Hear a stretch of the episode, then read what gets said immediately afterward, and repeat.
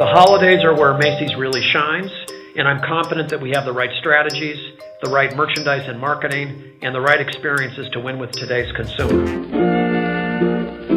Je suis persuadé que c'est la bonne stratégie, disait en 2018 Jeff Gennett, le PDG des magasins Macy's, après avoir engagé un gigantesque plan de restructuration en fermant plus de 100 magasins à travers les États-Unis et en misant sur l'innovation.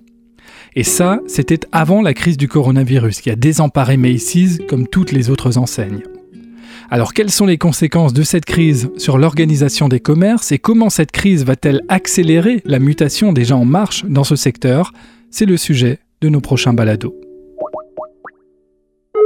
Et notre invitée, c'est Laurence Faguer, qui est la fondatrice de Customer Insight. Bonjour. Bonjour. Alors, euh, Customer Insight, c'est une euh, structure de consulting euh, où vous repérez en fait des innovations marketing aux États-Unis pour ensuite les proposer à des sociétés françaises, ce qui leur permet d'être un peu en avance finalement sur la tendance. Hein. Schématiquement, c'est ça. Absolument, absolument. Jusqu'à présent, je me rends à peu près tous les deux, trois mois aux États-Unis, effectivement, pour repérer cette tendance et notamment dans le cadre de conférences euh, sur le métier retail, euh, digital, euh, réseaux sociaux. Et les Américains ont cette particularité de donner énormément de chiffres, d'être très transparents sur leurs méthodes, sur leurs meilleures pratiques. Donc c'est très intéressant et, très agréable d'aller repérer des choses là-bas. Alors justement, vous avez du boulot avec cette crise du coronavirus, puisque les innovations se sont multipliées pour faire face aux contraintes liées à cette crise sanitaire là, finalement, les sociétés ont plus le choix. Elles sont obligées de faire preuve d'imagination parce que c'est une question de survie. Absolument, absolument. Et on voit que par la force des choses, je dirais, euh, beaucoup d'innovations, de choses euh, très intéressantes euh, apparaissent et très certainement aussi vont sans doute perdurer. Par exemple, on aurait pu penser que dans cette période de fermeture, là je me replace dans le moment où les magasins étaient fermés par mesure sanitaire, eh bien euh, que ce soit aux États-Unis mais aussi en France, on s'est aperçu que les consommateurs en fait appréciaient de pouvoir acheter quelque chose. Alors je parle pas de l'alimentaire, hein. l'alimentaire c'est encore autre chose évidemment, c'est vraiment de la nécessité. Mais là, je dirais plutôt par exemple des sociétés de bricolage.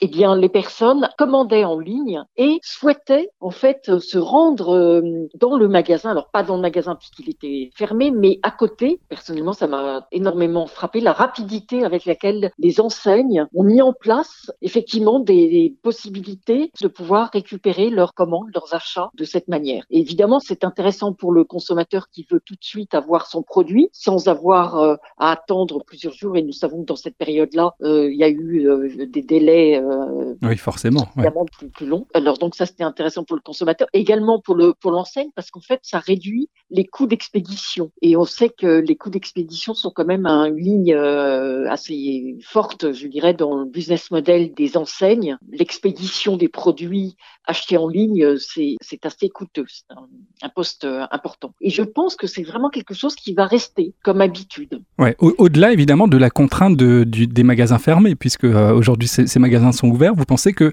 la tendance de commander tranquillement chez soi, de, faire son shopping en ligne et d'aller retirer les achats, ça, c'est quelque chose qui va rester. Oui, oui, oui, oui, je, pense. Il y a aussi autre chose. Là, je prends un exemple américain, mais d'une euh, société qui s'appelle Best Buy, qui est un petit peu l'équivalent de Darty. Et actuellement, ils proposent une sorte de conciergerie sur rendez-vous c'est-à-dire qu'en fait, imaginons que nous allions donc dans un magasin d'électronique euh, en France et on prend rendez-vous, que ce soit en ligne, par téléphone ou par mail. On prend rendez-vous, on a une plage horaire euh, pendant 30 minutes où, euh, quand on arrive dans à l'entrée du magasin, le vendeur qui nous est attitré est prévenu de notre arrivée et il nous accompagne dans le magasin pour faire notre achat.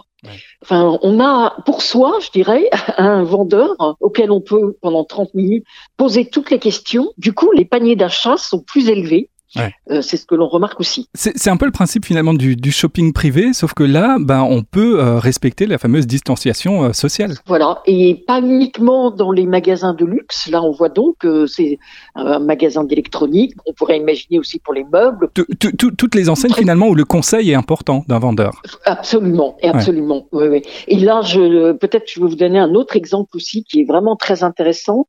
Alors là, qui avait déjà démarré avant le, cette pandémie mais c'est le rôle des vendeurs. Et je prends un exemple, euh, le grand magasin Macy's euh, aux États-Unis, qui est un petit peu l'équivalent, disons, du, des Galeries Lafayette. Et donc maintenant, ce grand magasin propose à leurs euh, vendeurs volontaires de poster des petits contenus de produits qu'ils aiment Bien sûr, ces produits sont vendus sur le site donc de, ce grand magasin Messis. Et si une vente est réalisée grâce au contenu proposé, fait, créé par l'un de leurs vendeurs, eh bien ce vendeur est commissionné. Ouais. Donc c'est vraiment donner en fait la possibilité à un vendeur de vendre pas uniquement euh, entre les quatre murs, je dirais, de l'enseigne pour laquelle il travaille, mais aussi euh, en dehors euh, et pour mettre en avant des produits qu'il aime particulièrement voilà, je, un, je un, peu sur le, un peu sur le principe de, des influenceurs finalement. Absolument, mais ouais, absolument. Ouais. Voilà, exactement. C'est exactement ça. C'est rendre aussi les vendeurs influenceurs dans, dans et, avec le, tout le talent qu'ils ont de par leur expérience. Ouais. Alors Laurence Fagard, il y a une autre innovation euh, sur laquelle j'aimerais qu'on s'arrête un petit peu. Vous l'avez détaillée sur votre euh, site internet, c'est celle de, de rue euh, 21 ou rue 21, je ne sais pas comment on prononce. Oui, 21. oui euh, tout à fait. oui, oui, Bon, il y a beaucoup de 21 hein, entre les Forever 21 et Century 21. Là, c'est rue 21. Je sais pas pourquoi. Alors c'est assez astucieux. C'est une enseigne en fait qui a digitalisé le processus de sélection euh, des articles. Donc ça déjà avant finalement euh, la, la, crise du, du, Covid, tout simplement pour une question de gestion des stocks. Et ça c'est quelque chose d'assez innovant finalement. C'est que l'acheteur euh, précommande avant que qu'on qu produise en grande série. Euh, tout à fait. D'abord je vous remercie d'être un grand lecteur de, de mon blog. Comme vous l'avez souligné, ça existait déjà avant, mais ça va évidemment être euh, une méthode encore plus utilisée. C'est-à-dire que certaines enseignes, et notamment des enseignes françaises, notamment dans la mode, se rendent compte que parmi les vêtements qui entrent dans un magasin, je dirais, eh bien, on sait qu'à chaque saison, il y a des bestes. Et puis, il y aura aussi des, ce que j'appelle moi, des, produits flop, des produits qui ne se vendront pas du tout et qui devront être mis en solde et, et peut-être même, au pire, ne, jamais se, vendre. Euh, donc, c'est évidemment en termes de, consommation durable, c'est plus du tout euh, possible. Euh, alors donc cette solution qui s'appelle First Insight permet en fait aux enseignes et toutes les équipes euh, qui travaillent sur euh, la sélection des vêtements de faire des petits tests. Euh, ils demandent en fait l'avis à leurs clients avant même d'aller fabriquer ou d'acheter des vêtements. Et donc est-ce que dans deux semaines, dans un mois, est-ce que ça sera plutôt la couleur rose ou la couleur euh, jaune? Et du coup, cela permet à une enseigne de mode, mais d'ailleurs dans toutes les catégories de produits, de détecter, par exemple, les 30% d'articles qu'ils projetaient de faire fabriquer, d'être sûr que ce seront des bestes et puis par contre de ne pas faire fabriquer des produits qui en fait au final ne se vendront pas. Ouais. Euh, voilà, c'est une économie euh, formidable pour l'enseigne et pour, euh, je dirais, pour la planète.